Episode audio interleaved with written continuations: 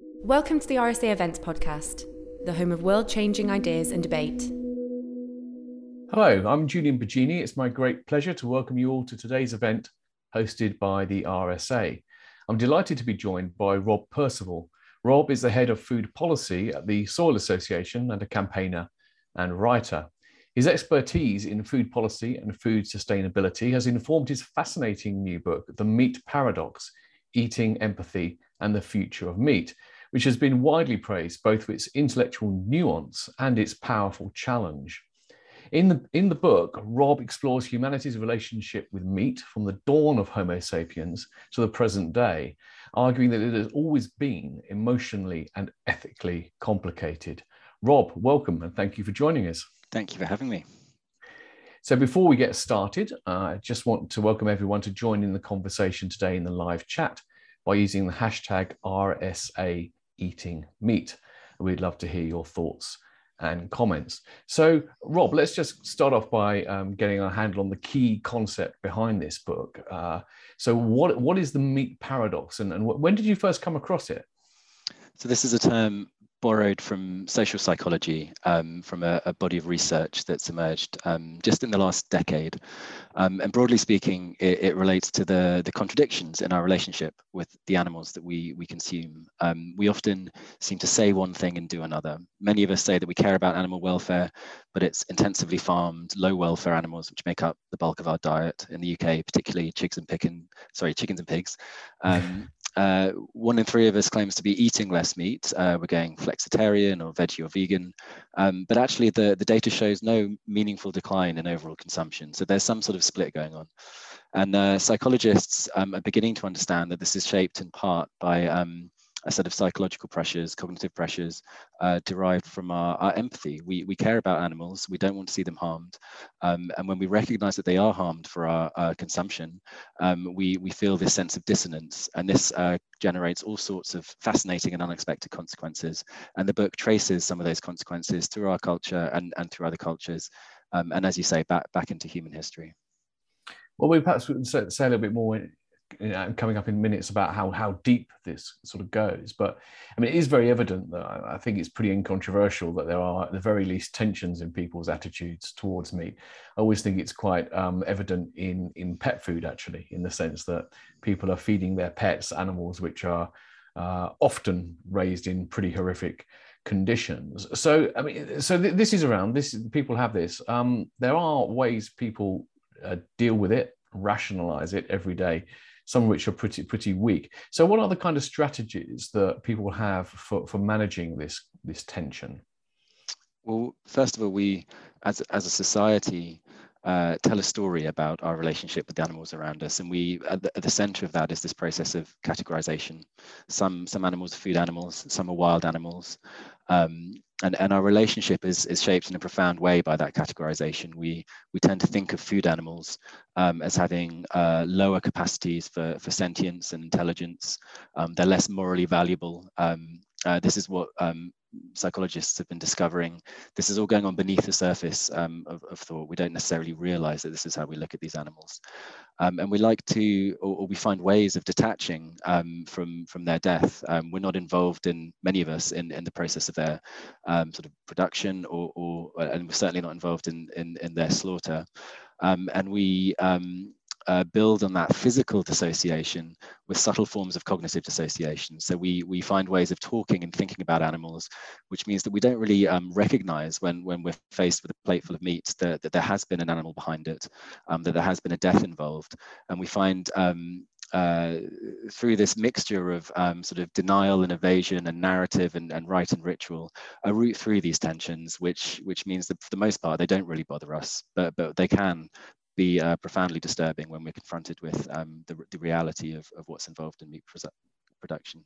Uh, yeah, and of course, in sort of modern industrialized society, that kind of distancing is easier because most people aren't actually close to the, the animals that they eat. But of course, for most of human history, people were closer. And you, you talk about the various ways in which uh, cultures have sort of come up with sort of narratives that help them to manage this, in particular narratives of consent and of contract. Could you say a little bit about those and how, how widespread are they?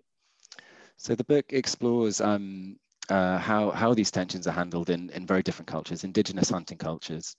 And what anthropologists um, ha have found is that despite the, the dazzling sort of diversity displayed across these cultures, there are recurring um, characteristics in, in terms of how they relate to animals. It's typically required that the hunter will um, have to ask for permission from some sort of spiritual guardian before hunting an animal. It's often said that the animal um, itself, the individual animal, will have to give its consent to be killed. And through a, a process of, of, ritual treatment of the body, um, it's believed that the, the animal soul will be reborn um, in another body. And these all point towards a sense of um, sort of moral and metaphysical anxiety associated with killing. Um, and the complex rites and rituals which you find associated with meat in, in every culture, uh, meat is typically the most uh, tabooed food, um, are, are, ways of managing this, this, uh, this really difficult fact that um, uh, eating involves killing. Uh, and, and this idea of consent recurs throughout um, these narratives across um, different indigenous hunting cultures and in our own culture to a certain degree. We talk of this sort of contractual relationship with domesticated animals.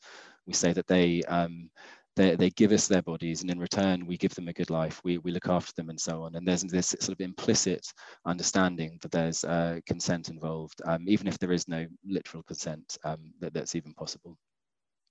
Yeah, I mean, in the book, you, you talk a lot about our sort of history uh, going way back to the, the dawn of, of Homo sapiens, as I said in the introduction. And you kind of push this argument quite strongly that actually a lot, a great deal of human culture is pretty much explained by this need to deal with what you call this sort of ethical anxiety. And you even think that applies to, to cave art. Uh, you're, you're, suggesting that cave painting is driven partly by this meat paradox. How, how is that so? So when you um, look, look, back in the, the archaeological record um, for the earliest evidence that our relationship with animals had been had become complicated in some sense, um, ethically or, or, or, culturally complicated. The earliest material evidence uh, arises around 40,000 years ago, where, where our ancestors began painting in caves, crafting their images, making art of, of various forms. Um, and we really don't know what these images um, were about, but we know that they were primarily motivated by animals. For, for 30,000 years, um, they, they crawled into dark recesses and painted upon the walls. And it was um, repeatedly and, and overwhelmingly animal images that they painted. Um, and we don't know what they're about necessarily, but when you look at uh, contemporary cultures, um, and these people who were painting in these caves were as contemporary as us, they were fully modern, they were um, physiologically, anatomically, cognitively modern. Um, when you look at uh, contemporary cultures where, where people live in close proximity to animals, they're involved in, in hunting them and killing them, um, we, we, find this, um, this uh, substrate of, of moral anxiety, which exercises a profound influence over their culture. It's a really formative influence. Some of the most um, important narratives, rituals, uh, social behaviors are all oriented around maintaining the right relationship um, with the animal world um, in a context where, where you are killing and consuming those animals. Um, so it's um, partly speculative, but it seems to me entirely reasonable to think that this this uh, this, this formative influence stretches back um, thousands of years. Um, and there are several cave art scholars who have, have voiced uh, similar ideas, who, who, find that in these caves evidence of a, a process of um, uh, ritual restitution in relation to the animals that are killed and consumed. So this tension exists in some form. I think that's pretty uh, undeniable. Uh, so there's a tension between, on the one hand, we we say we love animals, on the other hand, we we kill and eat them. Um, it seems like there are two obvious ways to we could potentially seek to eliminate this this tension. So let's start with the first obvious one: don't eat meat. Right. So if we don't eat meat, we don't have to suffer this tension because we love animals and we don't eat them. End of story. So, um, but your book isn't a vegan polemic. Um, so why do you think that's that way out, that simple way out, isn't perhaps as uh, fruitful as it may first appear, perhaps? Mm. Well, I, I explore the role that that meat playing has, sorry, meat eating has played um, throughout our evolution, um, uh, and in relation to, to sort of diverse um, uh, societies embedded in different ecosystems, and and it's typically been the case throughout human um, human evolution and throughout human history that we've needed to balance the, the needs of our biology against the possibilities of our environment. And that's always meant eating animals. There's been a, a degree of necessity uh, involved in our animal consumption.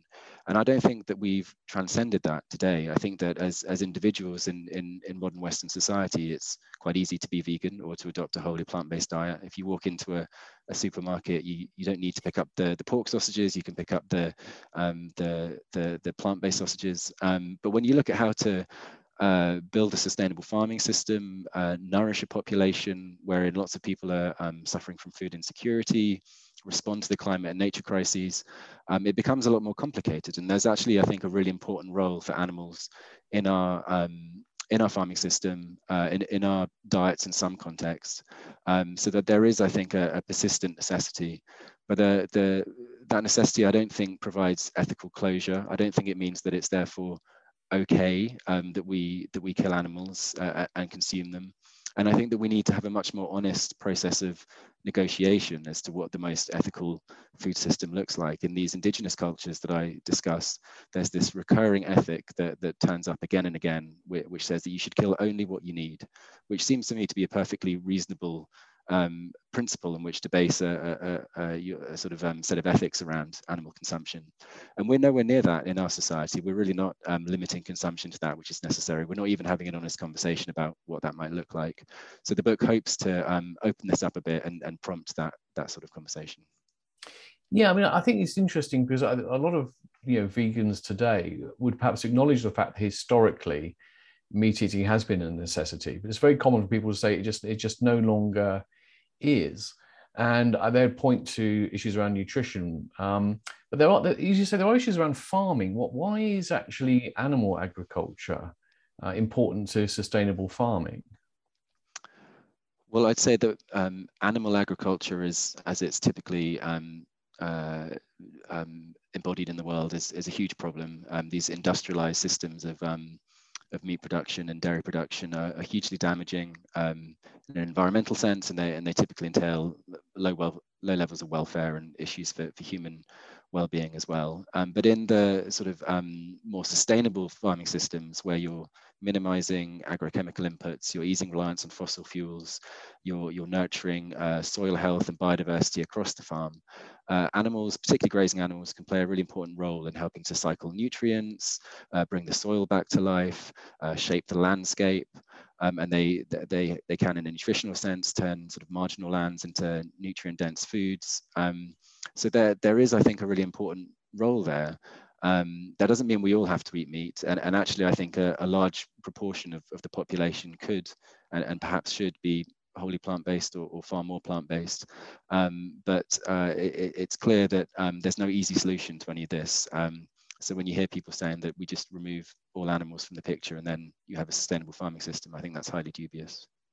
Yeah, I mean it's interesting. One one of the I think strengths of your book is there's there's a lot of really sort of good hard information there, and it really points the, the ways in which there's some some simplistic arguments because not all agriculture is the same, but it is true that the majority of agriculture is of a fairly um, scary kind. Some one of the stats that stuck out for me was that um, well, a couple here. In the past half century, the global population of farm animals has tripled, right? Tripled in 50 years, while the populations of wild animals have declined by two thirds, and that globally, roughly 40 percent of all arable land is used to grow feed crops such as soy and maize, mostly for animals housed in indoor systems. And in the UK, roughly 50% of arable land is used for this purpose. So it is a pretty um, grim picture of where we've gone.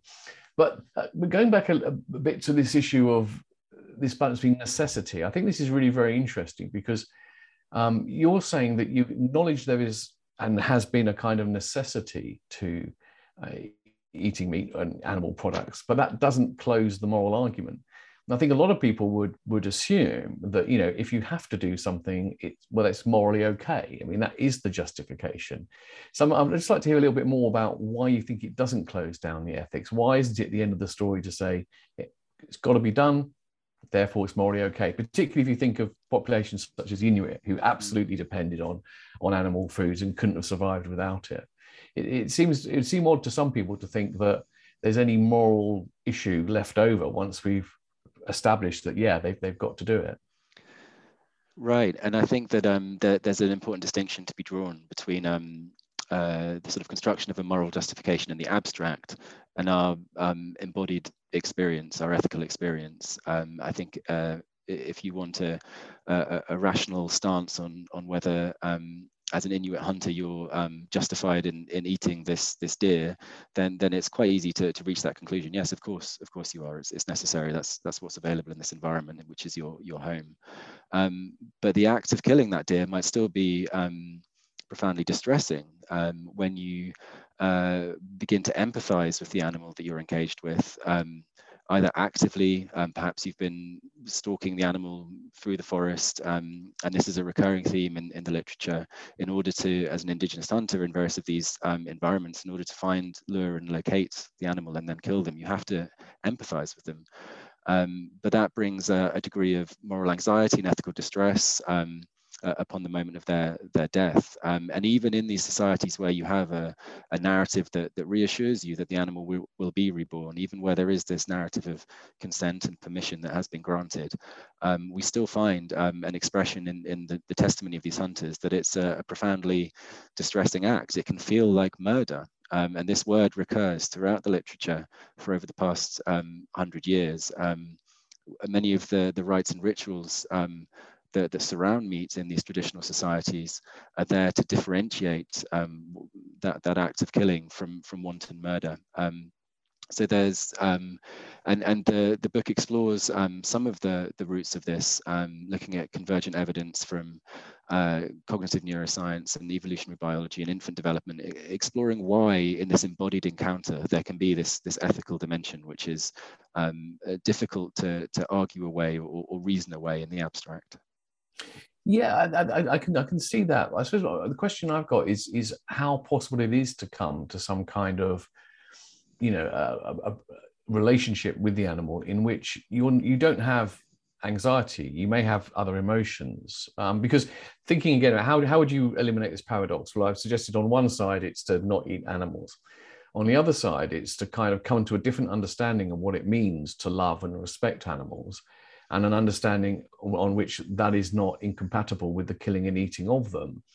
And I suppose I, b- before reading your book, I was kind of persuaded that there are people who have a deep sensitivity to the natural world and to animals. And they develop a kind of a, a different relationship, which is not sentimental, but nor is it uh, a, a detached one, nor is one of turning off their emotions, where they don't seem to have this kind of dissonance or anxiety. There may be a slight element of discomfort to a certain degree, but it's it's quite managed. And I, if I think about, you know, you work for the Soil Association, so you you know many people who work with animals, farm with animals. Helen Browning, your CEO, Patrick Holden, who used to be part of the Soil Association. Uh, you know, there are these people who who you, you met who who work with animals. They love the animals do you really think they all of them are experiencing a deep moral anxiety about it?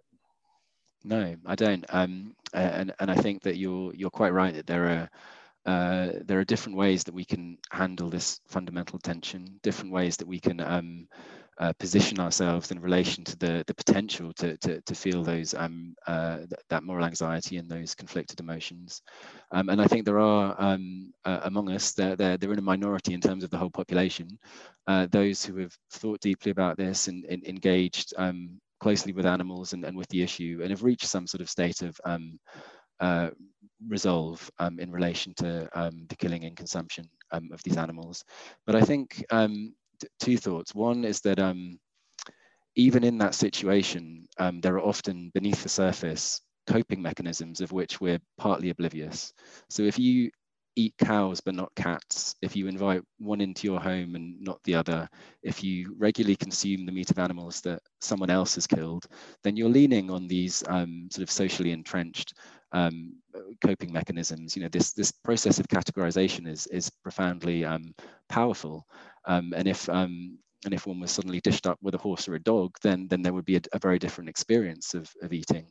Um, so I think that there are often, even, even um, among those who have reached a state of resolve, um, subtle forms of, of, denial, which is, which is still at play. And I think that we should become conscious, at least, of what those um, those coping mechanisms or, or, or, modes of denial are, but I, I'm interested in the subtext of your question as well, which is that it's better not to feel moral anxiety in relation to killing. And clearly, there's a sort of naive form of confusion and sentimentality across society in relation to, to meat, which it's good to move beyond and, and transcend. But um, the the Tucano, this this culture that I discussed at length in the book, struck me as as really interesting. Um, partly because this sense of moral anxiety is deliberately cultivated. It's, it's a good thing to feel the full weight of moral and metaphysical responsibility when you're out hunting for a, a deer in the forest. It's, it's good that that weighs heavily upon you. And as a child, if you sit down and uh, to eat the, the meat, it, it's good that you're told a story wherein you're um, it, it's explained to you that that overconsumption, unnecessary consumption, or um, sort of mindless consumption comes at a really high cost. Um, the you know these sort of tales of as they exist in these societies of repercussions. Um, so I'd suggest that there's actually a form of um, sort of enlightened anxiety beyond that resolve, wherein we, we, we live in the conflict a bit more fully and honestly and, and um, recognize the degree to which we do lean on these coping mechanisms um, and let that sort of sense of, of conflict reshape our, our thought and perception um, in, in, in ways which make us allow us to see more clearly. Yeah, no, no, I, th- I, think that makes a lot of sense to me. And I think I certainly wouldn't want to suggest that the ideal state would be one where no one has any any sort of discomfort at all about the idea. And I, th- but I think that's not what you see when people who I, I spoke to the uh, the name escapes me now the the the woman who very famously wrote a sort of best selling book about you know raising her sheep and everything, Rosalind or something, and um, you know she she loves her, her lambs, but still yeah it's it's always a moment of of sadness and a distress when, when they have to go to slaughter. She doesn't like it. They never like it. And I think that you do hear that time and again from farmers. So reaching that state of, as it were, being completely unperturbed is a kind of form of uh, inhumanity, if you like. Um, but I also wonder whether or not you know there's, there's, a sweet spot here, in the sense that you, you talk about the sort of denial, and a lot of your book focus on on the denial on the side of people who refuse to acknowledge the gravity of what they're doing when they kill another creature to eat it. I'm just wondering whether you think there's another kind of denial, which is the denial of the necessity of death and killing in, in the cycle of life, in the web of life. You know, that um, the natural world, it depends upon predators and prey. Now, this can be used in a glib way just to justify any kind of animal exploitation. And that, of course, would be wrong. But I, do, you think perhaps the, the, the, most enlightened people also, and they're not denying that either, they're, they're, they're fully looking in the eye, as it were, the necessity of the web of life to involve some animals killing other animals? Perhaps. I mean, uh, yeah, as you say, there are, there are glib forms of this where we point to the natural world and say, look, killing is natural and normal, and therefore humans are predators, and let's just get on with it. And there are um, uh, and, and, there are um, ways of um, positioning that argument which prop up industrialized um, animal agriculture, or at least distract us from this ethical imperative, which I keep coming back to, to limit our killing to, to that which is actually necessary. Um, but certainly, I think that there are, on, on, on the flip side, on the other side, um, uh, among certain parts of the, the vegan movement, um, there is a sense in which this, this ethical uh, commitment has become so powerful that it's begun to reshape um, the narrative of um, sort of human identity to the degree that um, humans are portrayed as natural herbivores and um, from a deep evolutionary line wherein animal consumption played a marginal role. Um, so we try and sort of reshape the story of, of who we are to write this this um, th this killing and our entanglement in in in a sort of omnivorous uh, niche uh, out of our stories. So I think um, uh, yeah, I don't know if it's about degrees of enlightenment, but I think the, the, there's a there's a real tension there, which neither side of the dietary debate likes to face up to. Yeah, I think I think that's um, other reviewers have said the same. I think one of the great strengths of your book is that it doesn't sort of fall for these polarized simplicities or defending the status quo or or, or, or completely denying any kind of claims of, of meat eating. Of course, one of the striking things about the book is that you do use the word murder for the, eat, uh, the killing and eating of animals, and there's a whole chapter on it. Now, at one point, you do say, I have no idea whether meat is murder is true as a blanket statement, and I suspect it's probably not. But, but in, in the other mentions of the word murder, you, you sort of certainly speaking from the way you see it, you do feel you need to call it what it is, and for you, that is what it is. It is murder. So, what, why did why did you choose such a strong word, and why are you so convinced that is the right word? So yeah, when, we speak of animals, we we use a, an extraordinary range of euphemisms or, or, phrases for their for their killing. They're they're not only killed, they're slaughtered, gassed, processed, exterminated, euthanized, put down, butchered, culled, destroyed. Um, and these words aren't so controversial, but murder seems to cross some sort of line. And I think there are two two reasons for that. Um, one is that there's a very clear legal definition of the term. Um, wherein it's something that one human does to another. Um, so in uh, applying that word in a in a context in the context of a, an animal's death, you're transgressing some sort of presumed species boundary in a way that implies uh, severe sort of or, or far-reaching moral and perhaps even legal ramifications. Um, but also because it's, um, uh, I think it's controversial because it brings um, the individuality of the, the victim into view. It, it, it, brings into view that there is a victim. This is what murder is, the premeditated act of violence um, uh, inflicted by one person upon another, um, wherein the, the other is robbed of their life. Um, and this is a, uh, it's in a highly emotionally charged word. And, and I felt that it was appropriate um, as a description of, of what I witnessed in the slaughterhouse when I was in proximity to one cow in particular, um, where it was undoubtedly an, an, act of violence. And I had the um, vivid perception in that moment of the, the cow's personhood, as different as that was to, to sort of, it, this was a cow person, it wasn't a human person, but there was a, um, a sort of vivid engagement on, on, uh, with, with, that perception. Um, and, and the, the use of the, the word throughout the book recurs um, uh, in, in the context of this discussion of indigenous cultures where uh, there is this repeating perception that meat might involve murder, um, even when it's justified. Um, it, it's shorthand essentially for a, uh, this sense of being gripped um, by the sense that you're um, taking the life of a, a, morally important person, um, an animal person who has not consented to it, um, in, in which context the, the word would feel um, suitable. But it's, it, it's, it's controversial because it's associated with animal rights and people painting on butcher shop windows and so on. Yeah, I mean, it's interesting in terms of like, you know, what the upshot is, what we should practically do. I mean, actually, one question I could ask here is that uh, I mean, I think we do live at a time in where people often do respond to the moral issues of the day in a sort of highly individualized way. You know, it's, it's what can I do? And the solution to everything is to be an ethical consumer. And if I make the right choices, that's the right thing. Against that, there's kind of an argument that actually, you know, when you look at what's wrong with the food system, it's, it is systemic. It requires societal change. Um, these things are not mutually exclusive, of course, but if, we, if we're going to sort of uh, fix the um, food system and make our relationship with animals uh, more both sustainable and, and more ethical, um, would, would you want people to be pushing more their own sort of personal choices, or, or do you think there's a necessity to uh, push for broader societal and political changes?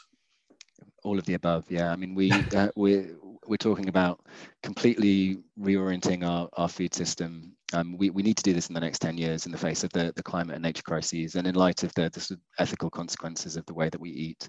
Um, so it's a, a, huge change and it, and it begins with a shift in, in government policy. We need changes in business practices, but, but the choices that we make as individuals are important, um, especially in relation to meat consumption where it's high demand for intensively farmed poultry and pig, which is propping up these um, these systems that we have here in the UK.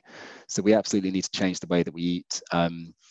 Um, and and I think um, as, as part of that, there, there is a shift in power that's needed across the, the food system. A lot of the, the power sits in a small number of hands, these big corporations who are, who are behind the, the sort of industrial production of, of, of, um, of meat and dairy um, and, and a, re a, reallocation of power down to the uh, producers, um, farmers, and, and communities uh, is, is a key part of this as well. I mean, I'm interested because one of the things you you, you point to, and uh, perhaps you can tell me the up to date data on this, is that you say there's evidence that you know, in recent years there's been lots of headlines and talks about the rise of veganism. Um, and lots of like striking headline figures. Often these figures are not so striking if you dig beneath the headlines. I mean, for, for example, a, tripling of a very small number is still a very, very small number. But I think you say that actually the, the meat eating has actually increased, even as veganism has increased. Um, is that true? And how do you explain that? Yeah, um, so the discerning the full picture is, is difficult because there's no sort of unified data source around meat consumption. You can measure it in different ways based on people's food diaries or purchases and so on. But certainly what you see across the period from 2013 to, to 2020, um, when vegan diets were, were booming, flexitarianism was all the rage, um, one in three of us said we were cutting back on meat, there was no discernible decline in, in meat consumption across that period, according um, according to, to food availability data from the AHDB. Um, and there, dig beneath that, and I think the picture becomes quite interesting because clearly some of us are eating less meat, but some of us are claiming to um, eat, eat, much less than we are, and some of us seem to be eating more. And actually, there are um, there, there's research into the the, the, meat paradox in, in social psychology, which reveals some of the mechanisms which might be shaping this. Um, it, it, seems that um, uh, there's a gender divide. Women are more inclined to, to underreport their consumption and they're much more inclined to go vegetarian or vegan. Um, something like 80% of participants in veganuary are, are, are women. Um, and, and men are much more um, likely to dig their heels in and offer um, sort of justifications for their actions uh, and also potentially to, to increase their consumption. So there's probably been, um, as we've seen in the press, um, this, this process of of polarization, the, meat debates become very divided. And at one end of the spectrum, there, there are folks who are eating more. And at the other end, there are people who claim to be cutting back, I think, a lot, a lot more than they actually are. I mean, in terms of bringing around change, I mean, awareness of issues in the food system have been there for a long time now. So you work for the Soil Association, which has been campaigning for this. And uh, in, in, most years, the Soil Association is able to uh, proudly boast some increases in, in the consumption of organic food in the country with, with a few blips around uh, recessions and things. But it, it's still, I mean, the, the statistics in your book make it very, very plain that it's still the case that the vast majority of the food being produced is being produced in environmentally unsustainable ways, and, and, the vast majority of meat and dairy which is being produced is being produced in ways which I, I, don't think it's. I think most people would find um, unpleasant and objectionable if they if they look them in the eye. I mean, do you think it's the old the old ways of campaigning uh, have proven themselves to be ineffective? Uh, do we need to be doing something different about this? Well, that's a big question. I mean, certainly, yes, the the old ways of campaigning haven't got us to to, to where we need to be, um, and I think that um, a, a, lot of uh, there's a big link um, between the, the fossil fuel agenda actually and the industrial animal farming agenda. It's not an obvious link in, in many people's eyes, but these um, systems of sort of mass meat and dairy production are only possible because of um, fossil fuel based fertilizers and the production of these cheap commodity crops as, as feedstock and we're, we're already seeing in the context of the the Ukraine crisis um, that that um, and, and, a pre-existing gas price challenge um, that fertilizers are becoming um, more difficult to access for farmers. Um, grain prices are escalating, and some of these systems of um, uh, intensive uh, meat production, which have been highly profitable for many years, are starting to look a, a bit shaky uh, or, or, at least it's becoming increasingly obvious that they're not going to be viable in, in the long run. So I think drawing uh, in terms of the sort of new frontier of campaigning, um, teasing out the role of fossil fuel inputs in, in, into animal agriculture is, is going to be the key, I think, because um, these systems have no future if we're going to move to a post-carbon economy. I mean, it, how this is steered, I think, is is a very big open question, isn't it? Because there are plenty of people arguing the fact that, you know, a, a more environmentally sustainable, greener, and more animal friendly farming is, you know, lockstep with more environmental farming. But you also see people arguing that actually, if we want to reduce our greenhouse gas emissions, we need to get ruminants indoors, uh, fed on things which produce less methane and so forth. I mean, do you worry that actually the climate agenda? is is going to be used by people to maintain an animal production system which uh, keeps us uh, isolated from having to confront this this paradox. Yeah, I mean we're we're already seeing this um, in, in, relation to um, uh, poultry in particular in the UK, which is framed as a sort of climate friendly meat because when you look at grams of protein per emissions, it's meant to be better than beef and so on. So there's um, there's a sort of narrow a narrow climate lens which um, can be adopted, which is hugely damaging and and and sits um, uh, in, in opposition to a, a much broader agroecological approach, which looks at climate, nature, and animal welfare in the whole, uh, and so on. Um, but but ultimately, um, uh, it, it, it, comes down to a question of curtailing the use of, of fossil fuels and, and, and fossil fuel based inputs. Um, and uh, these, these arguments which are being made for the sustainability of in, intensification in relation to animal farming are, are not going to um, they're not going to last in the long run. And there's technological disruptions which are emerging as well in terms of lab-grown meat and cellular agriculture, which might um, which might further uh, tip the system into a, an altered state. Um, uh, so, so I think that it's everything still to play for, and and um, time is tight, but we we can bring about this this wholesale transition that we need to this decade. Uh, just to sort of like perhaps get as we're getting towards the end, uh, a lot of people who can, share, can share your concerns, uh, a lot of people who reviewed your book favorably and everything, they advocate for something which is sometimes called called ethical omnivory, and it's this idea which, in a sense, sounds quite reassuring that actually, you know, if we source our animal products well from good farms and everything, we can, you know, we, we can eat the full range of foods which we have evolved to eat and enjoy them and have a clear conscience. Now, clearly, there's a sense in which what you're advocating is precisely that. But I, I also get a sense that there's, there's a certain kind of hint of skepticism about this idea of ethical omnivory, if you like. Am I right to pick up on that? What is, what is it, and if so, what is it about that idea which you are a little bit wary of, perhaps? Well, I think most people would claim to be ethical omnivores, um, but um, uh, are typically um, pretty detached from from the realities of um, uh, of uh, of food production, in particular the, the, the slaughter of animals, and reliant on all sorts of evasive strategies. This is what the book explores, and and lo lots of this is, um, in spite of our best intentions, it's, it's this is a book that's really positive about uh, human nature and human intentions. We are deeply empathetic, and we do want the best, but we are caught up in this system of um, uh, denial and, and, distraction, which um, keeps us from from engaging with the the moral consequences of our of our diet. Um, so I think that uh, ethical omnivory can uh, or usually is um, a sort of blanket that we wrap around ourselves.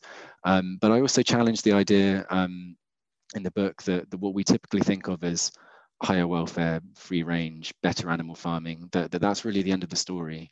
Um, I think there are um, significant questions that can still be posed um, about those systems. And I think we should look at those systems, these sort of higher welfare organic systems, as the, um, the foundation we build from, not, not the ceiling that we aspire to. You know, this is the very least that we should be doing. Um, and then beyond that, there are all sorts of difficult questions to unpick about um, how animals should live, what sort of lives we should give them, how many do we really need to be farming and how, how many do we re really need to be consuming, which um, are much bigger questions. It's slightly pie in the sky at the moment because we've got big things to deal with. But I think it's important um, that we look beyond what we typically think of as, as higher welfare um, uh, and ask ourselves some serious challenges, um, serious serious questions, and challenge ourselves to um, to think about um, the the full ethical consequence of, of our diets, and, and challenge ourselves to take seriously um, the the vegan proposal um, that, that maybe we don't need animals in our food system. That doesn't mean you have to um, succumb to that conclusion immediately, but let's let's take it seriously and, and let's think about what niche, if any, animals should play in, in a future in a future farming system. Finally, it seems to me there's a sense in which you kind of want to leave your readers uh, both a bit uncomfortable, but also somewhat uncertain. And I mean, one thing I noticed was it. I don't think. Get, uh, uh, tell me if I missed it, but I don't think in the book you ever actually explicitly say what your own sort of dietary decisions are. What exactly you you eat and don't. Is that because you too are in a position where you're you're really not sure yourself what ideally you should be eating and, and how? Um, so I, I I position myself squarely as a as a non-vegan because that that that's what I am. Um, but I, I eat plants on a day-to-day basis. Um, but I am, yeah, sitting in this this space where I where I see animals as having a a, a role, um, certainly in the near future in, in our farming system, and, and it being really important that we support those those organic farmers and agroecological farmers who are who are uh, trying to resolve the climate and nature crisis. So I think um, uh, I, I also wanted to resist the temptation to present there being a, a, single straightforward solution to this. I think there are, a, are sort of sustainable diets can sit within a, a, spectrum. There's there's no one single dietary pattern which is sustainable, um, and there's a real um, ethical conundrum uh, which is presented in the book, which we each have to, to work through in our own way. And what the book tries to do is um, help the reader fi find their space in this debate in a, in a slightly different way, understand that there are these um, cognitive and cultural um, pressures um, which are shaping their thought and behavior in unexpected ways. Um, uh, and, and hopefully present a tale in which um, the, the sort of slightly conflicted emotions of, of meat make sense um, and, and feel like an important part of, of who we are so that we can begin to respond to, to all this in a, in a more coherent manner. Well, I mean, I think one of the great strengths of the book is that it doesn't shy away from the complexities. It doesn't give us neat answers, but it certainly gives us a lot to, to, to think about. And it's been great speaking to you, Rob. I'm afraid that's all we've got time for. So thank you, Rob, and thank you for everyone who tuned in to watch. If you would like to dig even deeper into the many contradictions and, and problems of the meat paradox, Rob's book is out now, and you can find a link and details of a 20% discount in the live chat now. You can also visit the RSA's website to find out more about the Regenerative, Regenerative Futures program of work and how to get involved in the work of the growing global fellowship. So for now, thanks again for joining us. Uh, thanks once more to Rob, and we'll see you all next time.